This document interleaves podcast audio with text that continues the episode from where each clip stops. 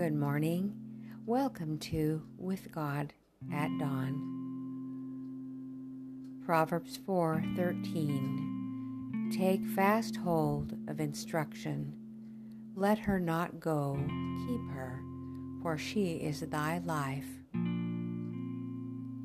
You have the word of the living God, and for the asking you may have the gift of the Holy Spirit to make that word a power to those who believe and obey.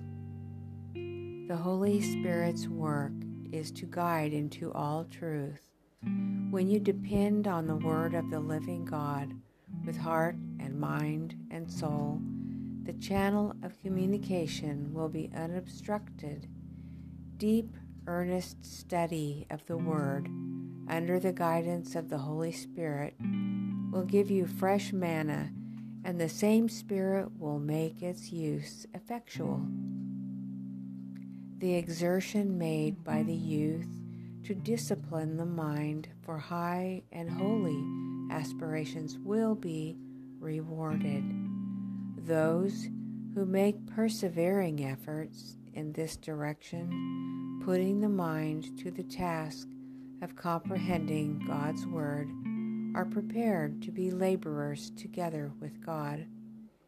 The world acknowledges as teachers some whom God cannot endorse as safe instructors. By these, the Bible is discarded, and the productions of infidel authors are recommended, as if they contained those sentiments which should be woven into the character. What can you expect from the sowing of this kind of seed? In the study of these objectionable books, the minds of teachers as well as of students become corrupted, and the enemy sows his tares.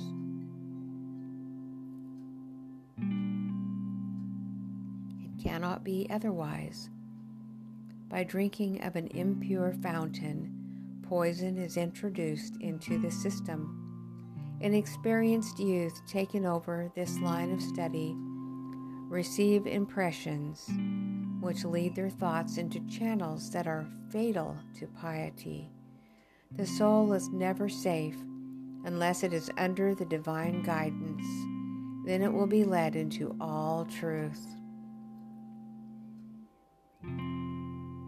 Isaiah 54, verse 13 all your children shall be taught of the Lord, and great shall be the peace of thy children. Dear Father, we ask for the gift of the Holy Spirit to make your word a power to those who believe and obey. Let this one listening and I depend on your word and guide us into deep, earnest study. Keep us under your divine guidance into all truth and under your wings.